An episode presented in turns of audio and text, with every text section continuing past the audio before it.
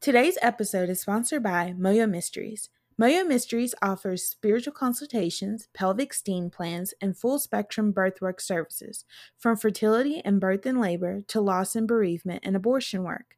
Moyo Mysteries also offers a variety of educational projects and upcoming trainings. To learn more, you can visit www.moyomysteries.org. That's www.moyomysteries.org. Also, follow on Facebook and Instagram under the name Moyo Mysteries. Let's start the show. Hoodoo plants, mamas. Get your soul fed and your spirit red.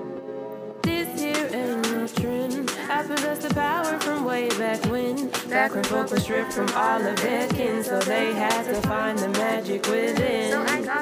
Ancestors together, my herbs. I conjure at my altar. Hoodoo plant mama. I manifest growth and I release trauma. Child, we just out here trying to water our plants and mind our business, you know? Everybody ain't from the deep south, man. Everybody can't have culture like us. Hey, y'all, and welcome back to another episode of Hoodoo Plant Mamas. I am your host, Leah Nicole, And I'm Danny B. and today we get to talk to Crystal Wilkinson, who's the author of multiple books, but most recently, Perfect Black. But before we get into that, Danny B, how are you doing? How are you holding up?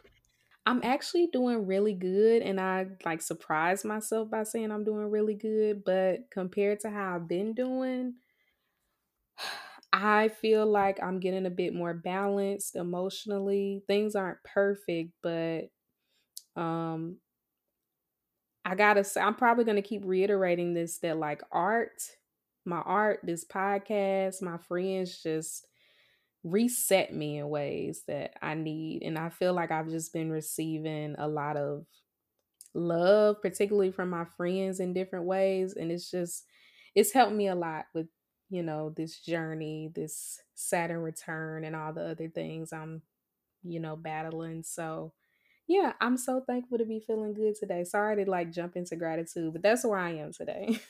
Yeah, that's really great that you are feeling good today. I have also kind of had this sort of shift. I know last episode I was like I had a bad week cuz I did have a bad week. Um but it I really had to just, you know, take a break and sit down and really um prioritize some things, set some boundaries. Something that I have been wanting to do more of is go out in nature and for those who don't know, I live right now I live um in a Florida coastal city and the beach near me is overrun by red tide because our governor is a megalomaniac and I had to like drive. I had to drive like an hour and a half to go to the nearest beach that didn't have red tide but it was such a great experience like I just remember the whole weekend before like my whole body just wanted me to be in the water and I just because usually pre-covid I was at the beach like once a month and while I yes I do know like the beach is a quote unquote safer place than being inside um I'm still paranoid. But yeah, so I'm trying to I'm trying to get back out in nature more. I'm trying to slow down. I'm trying to set boundaries around my routine. Um and trying to incorporate more breaks cuz my motto lately is you know, the world won't end if I don't finish this thing today. So, there's always tomorrow. Amen. Oh, I love just the self patience. I think we all need to get better with having patience with ourselves and also just saying fuck it sometimes. Fuck Yeah. it till tomorrow. well, let's get into some gratitude. Uh, what are you thankful for today? I rarely ever have gratitude for men, but I am I'm grateful for my roommate. He's been very gracious with me and very patient with me. And he's been the one who's been encouraging me to like take breaks and he's like, "Hey, if this thing isn't done, you can just do it tomorrow or you don't even have to do it." and just to constantly have like his support has been very helpful to me. So I'm grateful for that. What are you grateful for? Um, yeah, I guess to reiterate what I was saying during the check-in, grateful for art, grateful for this podcast and the people we get to talk to. Um, grateful for my friends and I'm grateful for the the I'm thankful for grief. What grief teaches us um especially with letting go. And I've been that I feel like grief is the theme of my life and maybe that's all a part of the Saturn return. Um I saw a tweet yesterday about how in hoodoo and any kind of ATR, the sacrifice and offerings isn't just doesn't look just one way. Sometimes a sacrifice is letting go of things that don't serve you, letting go of things that your ancestors or God or whoever is a part of your spiritual um you know your spiritual team if you see that this is not something you need in your life, if it's not aligned, you have to relinquish it. And there's a lot of grief that comes with that. There's also a lot of freedom. Yeah, I'm just, I'm here. I'm thankful that I'm feeling good today. And, you know, is I might not be feeling that might change tomorrow in the next hour. But in this moment, I'm like, yeah, we good. And I ain't been good in a while. So I'm happy about that.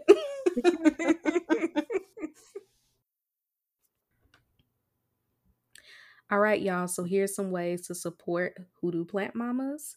You can follow us on social media. We're on Twitter at Hoodoo Plants and Instagram at Hoodoo Plant Mamas. You can also rate and review us on Apple Podcasts.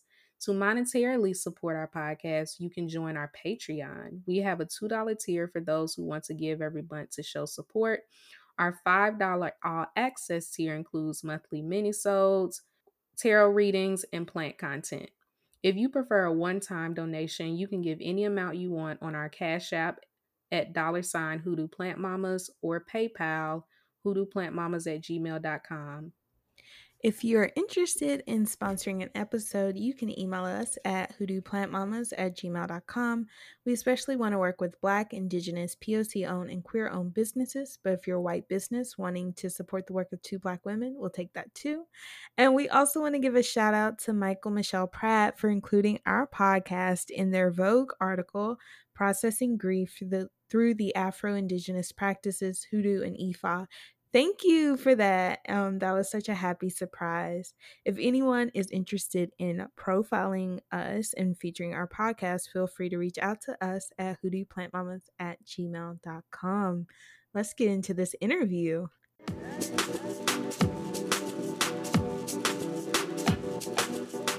So today we are joined um, by Crystal Wilkinson. Would you like to introduce yourself and your work? Uh, sure. I'm uh, Crystal Wilkinson. I have written, this is my fourth book. Perfect Black is my fourth book, and it's my first collection of poetry. Um, my other books, Blackberries, Blackberries, Water Street, uh, and The Birds of Opulence, are all fiction, uh, with the first two being uh, collections of short stories and The Birds of Opulence being a novel. And then I guess everything else will sort of come out while we talk, but um, you all know, and your audience can probably tell from my accent that I am from Kentucky.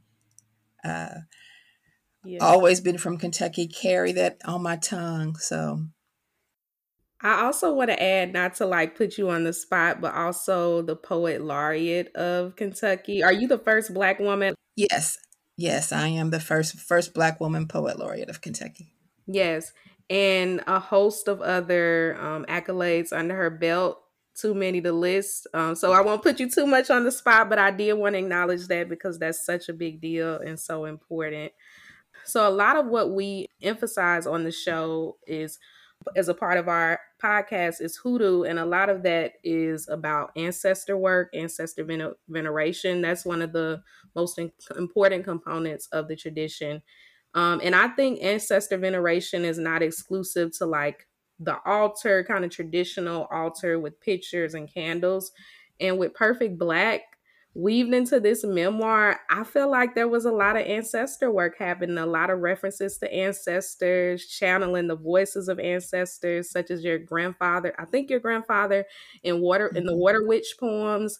And so I really want to talk about or ask you how have your ancestors impacted your work um including with and you can bring in your other books as well but like what what does that process look like of kind of bringing your ancestors um into your work in this way Well, I think the, the the my maturation as a writer has turned to the ancestors. You know, I was interviewed the other day, and someone said, "So, who is your audience?" And um, sometimes when people ask me that question, it I don't know, it sort of startles me.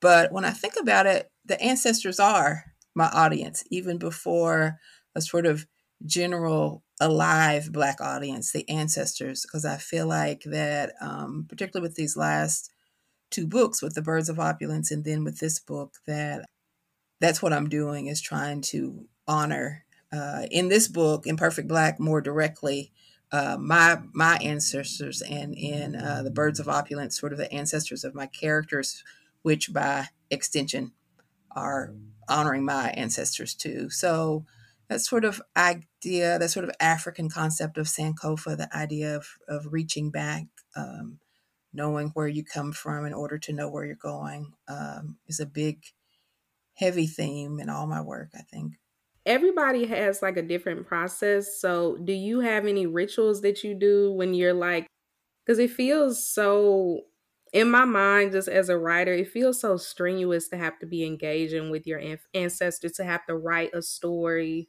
in their voice. Um so do you have any rituals as part of that process?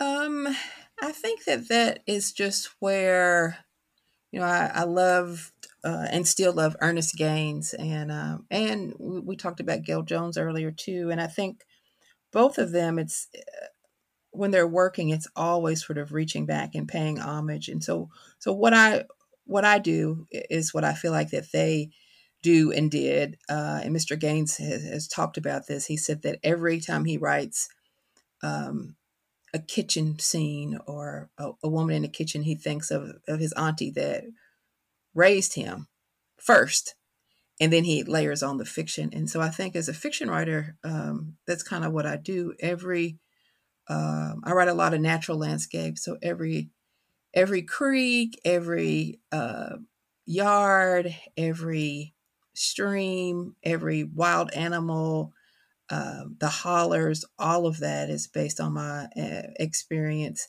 and, and so are the people. I think I, I start with the people that I knew or know, and then layer on a fic- on fiction for a more broader universal experience. Um, and I think, you know, Perfect Black, because it is uh, a memoir in in poems, is uh, much closer to the bone, right? So it's much more of, of a direct sort of uh, divination of my of my ancestors, going all the way back to um, Aggie, who's the furthest ancestor that I could find, and you know, I found enough of her to not enough of her to build her lived experience, but I found enough of her um, to visualize her as a real woman and to um, to imagine what her life must have been like. And so that was a a big um, eye-opening experience, and I talk about that in one of the pieces. And it really happened that way that I was, um, you know, I sort of dived into this naively and said, okay, I'm going to write uh, I can I know everything about my grandmother. I know everything about my mama. Uh, my great grandmother I can grab for because of the stories my grandmother told. And then the further I went back, of course, the less and less I knew. And then when I found Aggie, Grandma Aggie, in a court document uh, where she was listed as Aggie of color, uh, I was at a writing retreat in Florida, and my whole top of my head blew off. I, I sort of ran out when I found her and found everything that I could about her and started um, writing things down. Um, the line, I hear my mother calling my name, but not in your language, came to me, and I just ran out the door and walked along the beach as fast as I could, crying, and uh, came back and started writing about her. And uh, that sort of physical emotional experience is, is sort of what I've had to go through, even with my own grandmother, um, of writing this book. And I think Perfect Black is sort of a stepping stone. That's the book that I'm in now because it was just just came out a couple weeks ago. But it's sort of a stepping stone to my next book, which is uh, an even deeper exploration of those ancestors. So um, I think it's a, a mental process and it's even a physical process. Like I have feel like that. Um, you know, you think about it, and I think we sort of romanticize uh, this intersection with the ancestors, but it's hard work. Um, it's emotional work. It's uh, physically hard work. Yes, thank you. I'm glad you said that because I want people to know it's not easy. Yeah. Um, I'm kind of excited for this next book because I did love Perfect Black. I love how you wrote about Black girlhood. And within the first few pages, you wrote about being from a Christian community and being baptized. And you wrote, but I didn't feel holiness, wasn't even exactly sure what holy was, just did the expected. Uh, which I definitely felt as a teen growing up in the Bible Belt. And for me, I kind of used that gap between how people told me I should be and who I actually was to kind of overcompensate so yeah and then in did if you will the picture you wrote about being 16 and you wrote about being horny which i definitely understand so i'm wondering how you were able to navigate those feelings of not being holy in this christian community but also having these very normal but stigmatized teenage hormones mm. um that was difficult you know it yeah. was um and then if you add, and I and I write about it, you add sort of uh, sexual abuse on top of that. Mm-hmm. That was was happening to me. It was a very confusing time. Like I constantly, um, when I referenced my my growing up and what I was supposed to do in our Christian community, I just constantly thought I was going to hell. Like always, I was just like, okay, today is it. And I had a very, probably because I was an imaginative person, but also I think that's just how some of those Christian communities, that's just like my community was was strict. And I literally went through my first whole first year of college thinking everything, I, you know, just constantly. I was so shocked and so much like a fish out of water and had lived in such a protected, naive way that I just thought all y'all going to hell. I'm going to hell. And you know, the first time I had sex willingly, I I literally I didn't write about this, and I, but I should and I will. I literally thought that my grandmother and God were going to come through the ceiling. Like at that moment, there was no pleasure in that moment. I just thought, oh my God, this is it. They're going, here they come, hand in hand. you know, this is it. I'm going straight to hell at this moment and so that's that was uh you know it was just damaging and not as an adult i can think about that that's not what religion was supposed to be about but the fear uh, was so much of what it was about for me as a teenager. I heard that on the thinking your grandma and God was gonna come get you because my grandma is still living, but she also is like also like a when I was all through my teens and stuff, I, you know, I snuck and did some stuff, but she was always looming over me as like, I'm not gonna do that because some way, somehow my grandma is gonna find out. Like she was up there with God as far as as far as like, I just feel like she gonna know. It doesn't matter. Yeah. I just envision them hand in hand. They holding hands, a dual force, like coming busting through the dorm room. Like here they come that's exact that's been my life forever so i i really felt that. Um i really resonated with on being country. Um and of course i love the conversation you and kiese had. I feel like i've shared so many of those experiences of like shame around my accent.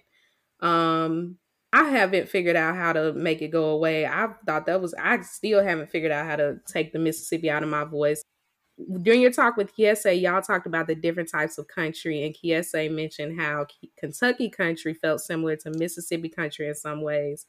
And I agree because I remember the first time I met Minda, who is also a writer from Kentucky, And I told her that the first thing I remembered about her was how loud, how loud and country her laugh was, and how I liked that because it was familiar.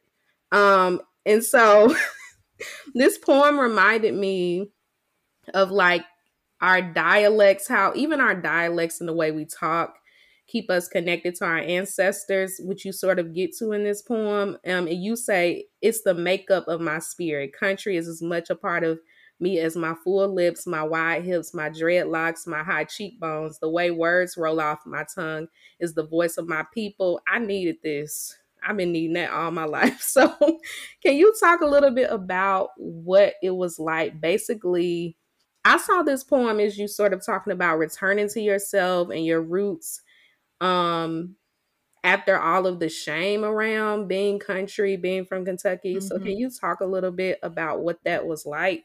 Yeah, and it's an ongoing fight, right? So even still, all these years later, you know, I still um will code switch like we all like we all do. It's uh, you know, sometimes I just don't want to have to answer that question that I've had to answer my whole life, which is, you know, where are you from? where are you from? You know, you get that. And um, I've tried to embrace it like a banner now when I when I begin to explain that it's not it's not as much of a a stigma. I don't see country as much as a, a cuss word as it used to be. I, I take that and hopefully have flipped it around and see that as a sense of pride because it is. We should be proud of that. You know, that's that's something that's ancestral too. That's uh, part of our culture. Um, and uh, I've just tried to uh, embrace it. And it was sort of leaving home and um, trying out new voices. I can still do it. You know, I can still uh, change my voice to where I don't have to talk about where I where I don't get that question. And sometimes I do, and sometimes I don't. Um, and I sort of pick and choose now uh, when to turn it on or turn it off. Uh, but it's always there, like you said, it's always there, and it's just like um, fighting against your your natural state. And in that in that poem, I say my tongue, I allowed my tongue to return to the its natural state, and um, and that's what I do when I get around somebody who, and that's probably why I relate so much to Key too, is because he is is country, and I can hear it and I can feel it. I'm like, okay, whew, all right, I'm home, uh, and I can hear it hear it in your voice as well. There's something familiar, and I do it at work. You know, I'm always, you know, I'm a professor, but you can catch me um, with the cleaning crew or with the people in the lunchroom because they're the ones that have the thickest out accent. And I'm like, right, here's my people. My people are over here. Or in the doctor's office, I can spot my head will spin all the way around. I can hear pick up a country accent from across the room, and I'm like, there's my people. And I used to embarrass my children. They were like, oh my goodness, there she goes again. And then if I talk to somebody from home, then I get twangier and twangier until my accent matches theirs and my kids are like, oh my God, there she goes. My husband does that too. Like, who you talking to? Like if I'm talking to my cousins on the phone, he can tell the difference in when I'm talking to somebody from work.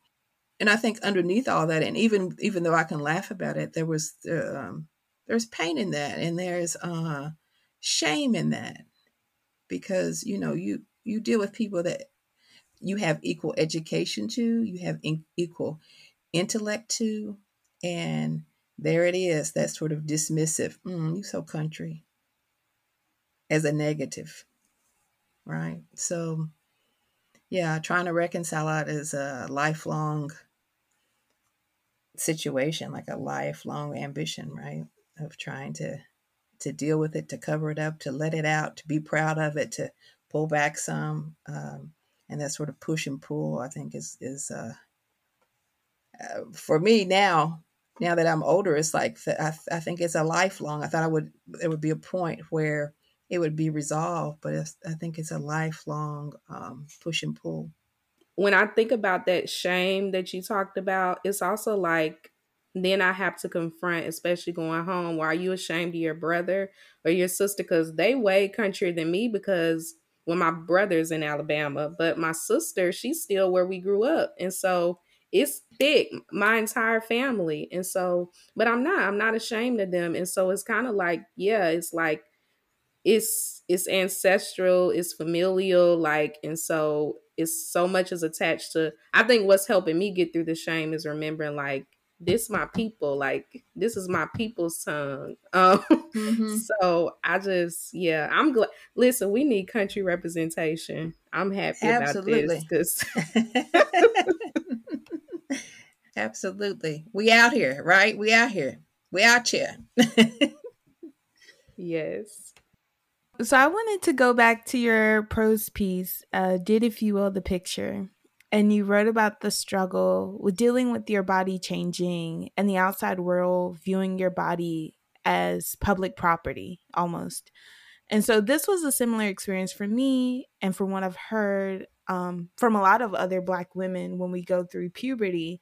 And so you also had a poem about a wet nurse and you kind of expanded on this lack of agency on our bodies in a historical perspective so i know you talked about you know the black deacons at your church but then also the white boys at your school and so there's a bit of like racial and gender components to this so i'm interested to hear more of your thoughts concerning these violations towards our bodies I think still the black the black female body um, is the most disrespected. Like if you look at if you look at old school writing, you go back and you look at Audre Lorde, or you go back and you look at um, Gayl Jones, or you go back and you look at any number of of writers who were writing, and you look at um, what is it, Black Eyed Susans and Midnight Birds and those sort of anthologies, you see recurring themes from um, the 60s and the 70s and the 80s. And it's still the same experience. You know, young girls mm-hmm. that I mm-hmm. talk to now in 2021 are still experiencing those those same things where uh, you know when you think about it, it happens and it becomes almost a, a sort of um, part of being a black girl, but it shouldn't be. Like you know, when you think about it, how dare anyone to think that it's appropriate to touch someone who doesn't want to be touched? How can that be normal? How have we got to the point that that's been normalized for centuries? Of course, we know that that was um, the black body was currency uh, during slavery, but even now in 2021, we live in a society where what happens to young black girls' bodies, to black women's bodies, is okay. The rest of us and of course it's not, but we are made to feel as if it's okay.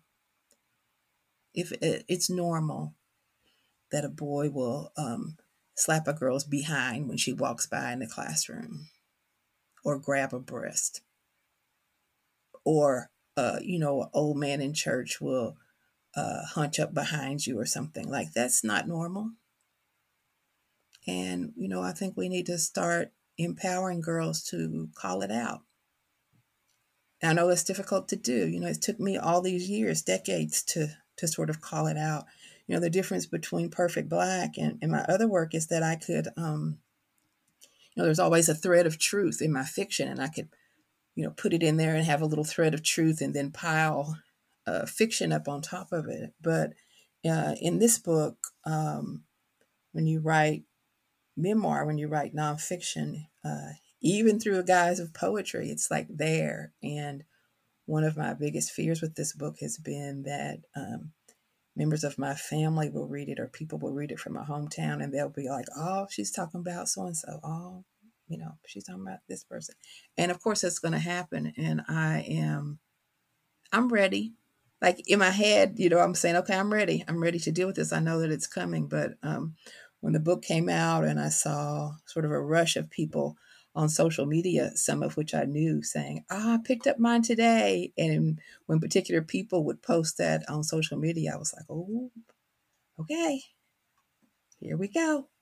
We're to have some conversations. And I, I think that they'll, many of them will probably be too afraid to talk about it from from their end but i'm i want to it's time for us to be different we've got to we've got to make some changes uh, if not for ourselves because these things have already happened to us but for the, the next generation of girls like i have granddaughters now i don't want an old man in church or a relative or uh, a young black boy or or a white boy to feel like that he can put my hands on my granddaughter, and I don't want my granddaughter to feel like that she needs to accept that.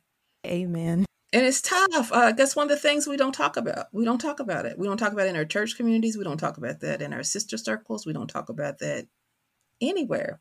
I'm so glad that you talked about this. Um, because sometimes when I read things that have like black in the title, they tend to center black cis hetero men and um i was very happy that not only did you talk about your girlhood you were honest and you were willing to talk about these things that so many people just want to pretend doesn't exist.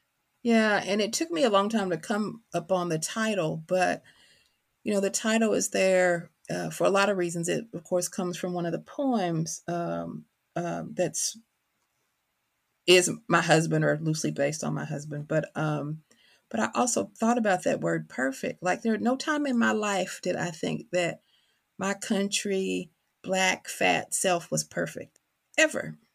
And I'm hoping that young girls, young women who read this will will see that, you know, we are. Why can't why can't we be? Why aren't we perfect?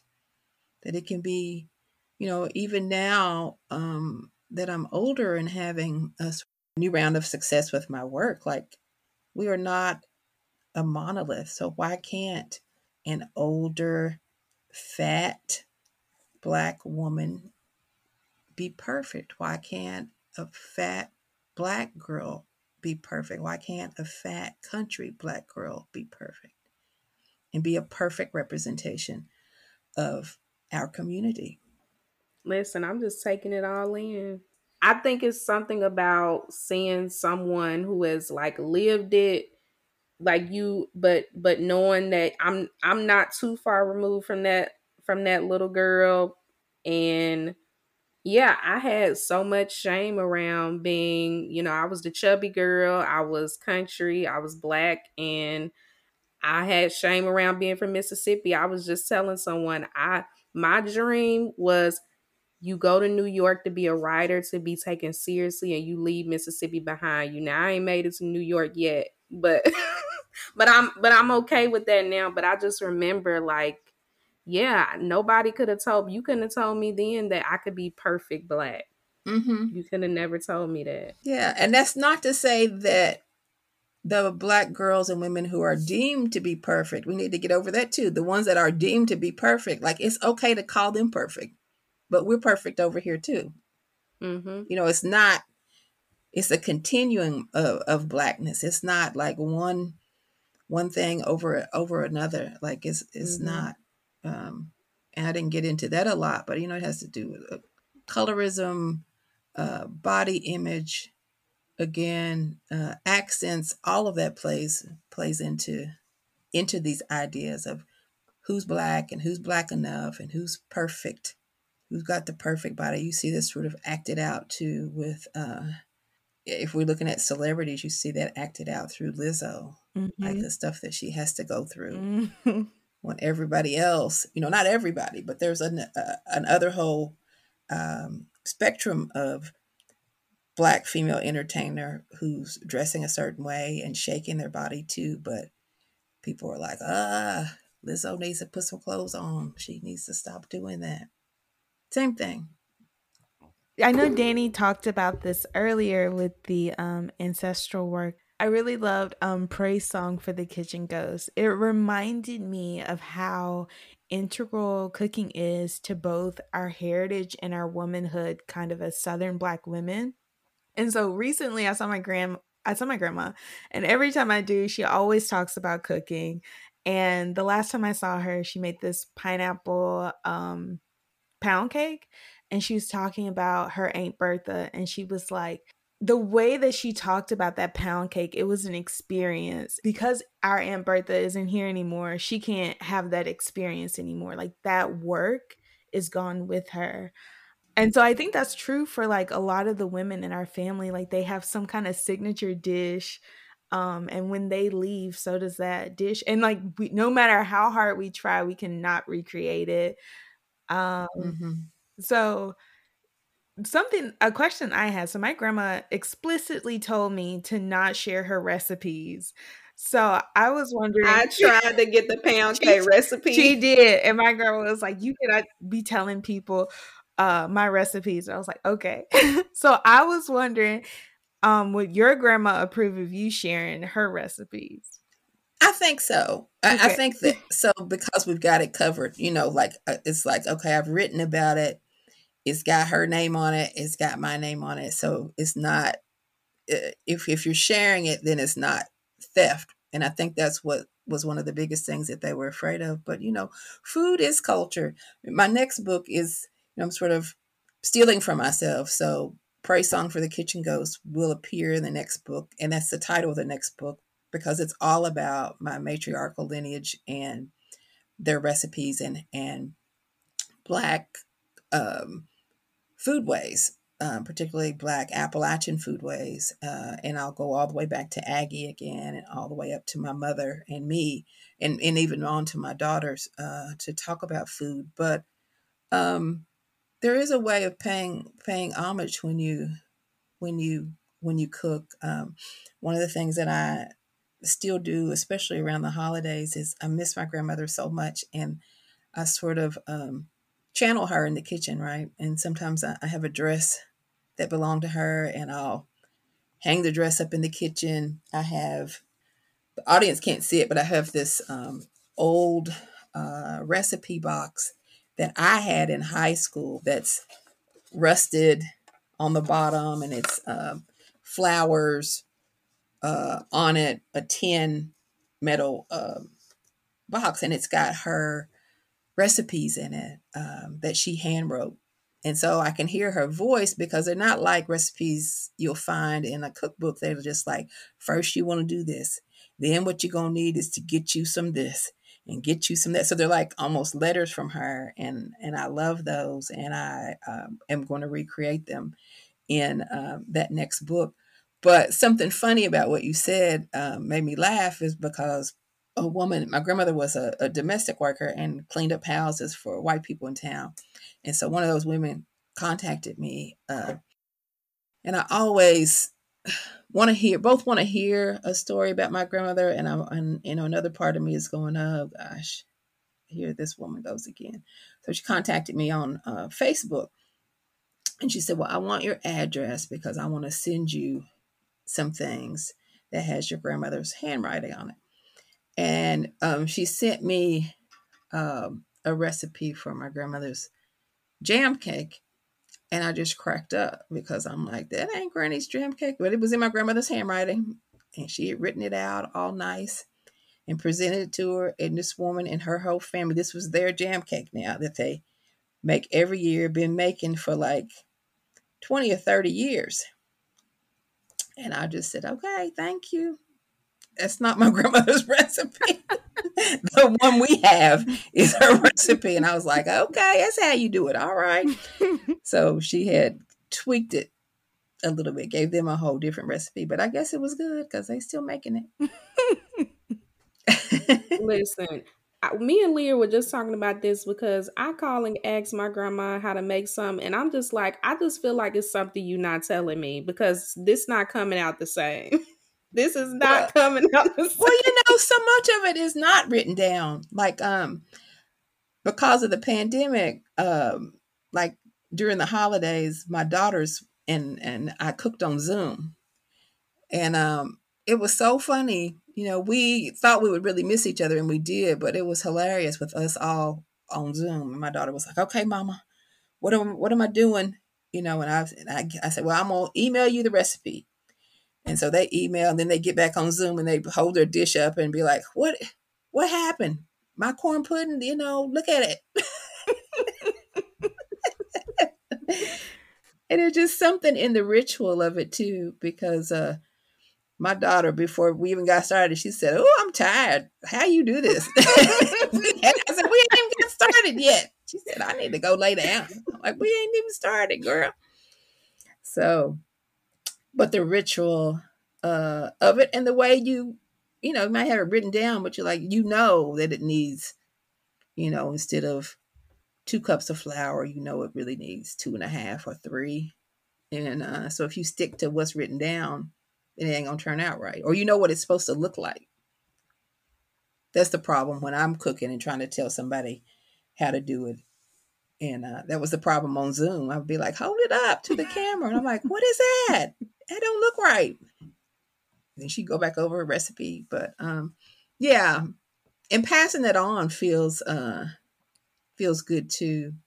That um, you know those roles uh, sort of continue because I remember my grandmother saying, "I'm gonna try this, but I can't make it like Mama did." So she'd be talking about Grandma Lily, and then you think that each generation it feels like if they you, when you hear them and probably like when you hear me that you feel like you lost something but we probably haven't you know i think a lot of it has to do with time like i feel like that the dishes my grandmother taught me to make it when i was 10 or 12 years old like i've probably done as well as i'm gonna do with them now all these years later it's like okay if i ain't got it now i'm never gonna this is as good as it's gonna as it's gonna get and I think just that practice is uh, what makes you finally be able to perfect a recipe or not. Like some of it, I think does does go with them. It's like, well, we ain't gonna have that no more.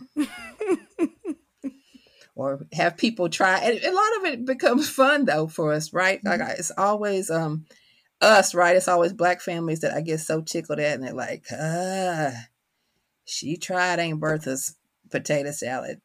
I'm not eating it. or you know, who fixed that macaroni and cheese? Uh uh uh. no, that's that's so true. And I'm I'm right now my the past holiday, my grandma and my cousin were talking about my great grandmother who I didn't get to meet. She made sweet potato cobbler. Mm-hmm. And I've mm. been thinking about that, like, cause they were ta- the way they were talking about it was like I really missed out. And so now I've been sitting over here thinking about how I want to try to make it, but I might be too embarrassed to take it home because I know, I already know it's just going to be nothing but disappointment. And it might be good. It's just like, it ain't like, you know, grandmamas. It can't, can't nobody. And I like what you say. I think it ends up being just different. Like if we cook for our children or nieces and nephews or whatever, they'll probably think the same thing about our food. Like mm-hmm. they can't cook it like my TT. Like yeah, and I don't get nervous. You know, I to cook for my kids or for my immediate family. I don't get nervous. But if my cousins or somebody, if somebody older is going to be there, and then I'm like, oh gosh, and they're like, who made the such and such, and then I'm quiet like. And but then if they say, "Oh, it's good," I'm like, "Oh, I did. It's mine." and then if they don't like it, you just be quiet and go, mm, I don't know. this is more just like a comment on your uh Bones poem. I love that poem and it had me thinking about my family who migrated to Chicago on both sides. It's so ironic. My mom and daddy met each other in Chicago and both of their families are from Mississippi. Um, meanwhile, he lived on the south side, she lived on the west side, and they ended up finding each other. Um, and just kind of like those themes of like running from the south but then you kind of running into something else i was interested in what you were thinking about from that poem because my you know my grandma's story was good but you know I, on other sides of my family i feel like they came into chicago and they were still living in poverty still in hyper police communities and and that kind of thing and so it's like and then you also kind of get this disconnect from your roots and stuff. So yeah, I just kind of wanted to like generally like what were you thinking about when you wrote that? Yeah, I was thinking about about history, like my own family's history and our our collective history about them, the Great Migration and what it meant. Just like, you know, when you think about integration and what it meant, like it's like so many points in our history, like we're trying to gain something and and we're also losing something. Uh, every time we every inch of progress means a loss for us of some kind like like leaving the jim, jim crow south um, meant that you left family behind you left uh, culture behind you left a firm establishment behind but like you said you you move and then you're in a city and there may be um, particular freedoms that you've gained or particular jobs that you can get, but you still had police brutality. You still had racism. Um, you had um, the systems were larger um, where the systemic racism came from. The systems were larger, I think, and more more visible uh, than they were in the small towns in the South. So I, I was trying to get at that uh, a little bit in that piece, uh, trying to unpack that a little bit. We can't read the whole poem, but I highlighted so much. But this particular stanza, we don't forgot how to talk to rivers, to be thankful of rain, to wrap ourselves in green aprons. Now, one funny thing this reminded me of is how on Twitter people say if you could smell the rain, you country. and I remember the first time I said that to somebody that wasn't from the South, like, you what? You can smell you can smell it. You can smell when the rain is coming. I just mm-hmm. That hit me. I was like, I know that's right. When I I read that stanza. Well, you know, I think it's it's kind of subtle in the book, but one of the things that uh, my last two books in in um the Birds of Opulence too, like I think that because of all the fears um, that we've had to go through about the, I mean, so many black people that are afraid of the woods and stuff now, and we have reason to be. Like, there's history there too of like uh, of the woods, but I think that um, that nature has the capacity for healing for us. Like it's it's ours, really. We need to reclaim those natural spaces uh, for our own healing. Now, you know, I'm saying that in a broad way, and then uh, almost died when a snake ran across my foot in my back in my garden last week. But you know, sometimes I feel like I'm revoking my country card, and I'm like, okay, give it back. I'm I'm cool. But um, but I think that that nature does have the capacity to heal, and mm-hmm. and that's something that we need to sort of get back to how and however we can. Yeah, I have snakes in my backyard too. my husband, who's city, is always saying, uh, "How are you a country girl?" And I'm like, "That's my one thing. I can take, I can take the other things. I'm like fighting with the squirrels, you know, whatever's yeah. trying to take over my garden. Like I'm cool. But when the snake ran across my foot, uh, I was in the house for about three or four days, just looking at the garden, like, okay, nice. Look, tomatoes are doing good. All right. there was a snake that went past my front yard. I was like, oh my God. But eventually I was like, I just got to go cut my grass. I think this was like a fabulous discussion. Mm-hmm. I I'm thankful for this book. I'm I'm just thankful for you. I can't wait wait to read the rest of your work. I'm particularly excited to read Blackberries. Blackberries. Mm. I've had that book on hold at Square Books all summer because I haven't had no money. But I'm gonna go get it when I get paid.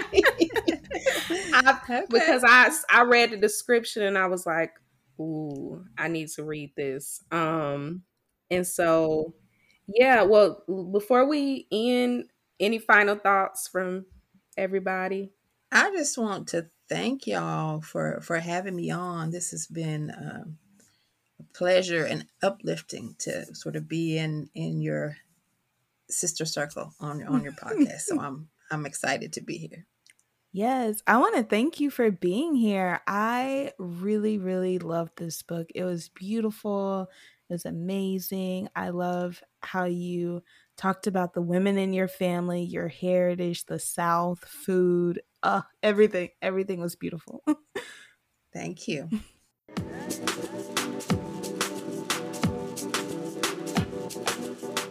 That was such a beautiful interview. I really love talking to Crystal.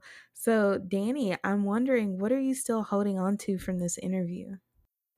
I'm still holding on first to our discussion of shame around being country and having an accent um, being from Mississippi, being from places that are, you know, not seen as like the good place to be from, um, and how our our tongue, our native tongues are a representation of our lineage. So being country is connected to my connects me to my ancestors and connects me to my family.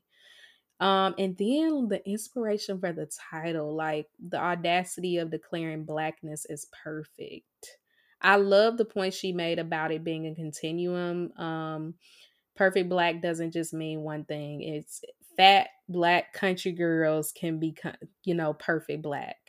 Um, and I just I love the way this book honors her ancestors, but also feels like a love letter to Southern Black women, reminding us that like we're perfect regardless, and all our countryness, our fatness, our blackness, our nappy headedness, like whatever, like we perfect. Um, so I'm just thank you, Crystal. Like, oh my gosh, I'm we it's yeah, a blessing. Like that interview and talking to her was a blessing. I agree. And I definitely agree with the title Perfect Black when she said that. Um, but I love her talking about girlhood and I love her like really coming to task when it comes to kind of the harm that black girls face, the harm that black um women continue to face, have always faced in this country. And it was it was sobering when she was talking about like you know it hurts her feelings to to say like oh these things happened to me as a black girl in the 1970s and they're still happening to black girls today um and she's like i don't want this to continue to happen for black girls in the future so yeah that was a lot but it was very very necessary very much appreciated. I also love when we talked about um food. I know when i read perfect black she was she was talking about cabbage and sausage and i had never had cabbage and sausage before but when i had read that book it was like the third time it was referenced to me and i'm like i'm gonna figure out how to make cabbage and sausage and i did and it was delicious and i'm probably gonna make it again soon um can I get a recipe? Because I'm ready to make it. I've had it before by somebody that could throw down. So I'm like, I want it now. You making me hungry for it. I didn't I didn't do it. I didn't do anything hard. I just did onions, half a head of cabbage, and then a pound of hot country sausage. Salt and pepper. Just fry it. That's it. It was good. With some cornbread. We gonna talk. so she mentioned this and she's mentioning it into in interviews um so this ain't like a secret but she's working on a i think it's gonna be like memoir cookbook mm-hmm. y'all better go get it like i can't wait until we get more information about it but go get it and go get like her other books and read them as well like yes blackberry blackberries have been on my like to read list forever. I'm so excited to read it one day. mm-hmm. But yeah, it was a blessing. And, and, you mentioned the food. I didn't even, I was, it's so much from the interview that mm-hmm. fed us, but like, listen, country black folk, one thing we gonna do is eat, period. Like, and eat good. okay, you not going over to somebody when we get together, food. I think with black culture in general, food is so much at the center of everything we mm-hmm. do. Somebody died, we eating. We mm-hmm. eating. We having a fish fry the day before the funeral. And we might have, you know, people probably gonna get together drinking and eating after the funeral. That's what we do. When somebody get married, it's gonna be a fish fry either before or after the wedding, like somewhere, or somebody gonna put some food on the grill or be at somebody's house. And so man, that book's so southern. It's so southern and rich in love. Like that's somebody who loves black people and it breathes through the work. Period. So anyway, I'm about to get on a soapbox, but we we I'm saying we got lucky. I hope people remember, like we got to have Crystal Wilkinson on our podcast and you love to see it. Yeah, but did you have anything else before we log off? Um, not really. Just if you haven't, please go buy Perfect Black. Support the work of a perfect black woman. Amen. Well, if you like this episode, you can like, rate, and review Hoodoo Plant Mamas on Apple Podcasts. If anything from the show resonated with you, make sure to share it with us on social media. You can find us on Twitter at Hoodoo Plants and Instagram at Hoodoo Plant Mamas. Stay tuned for our next episode. Bye, y'all. Bye, y'all.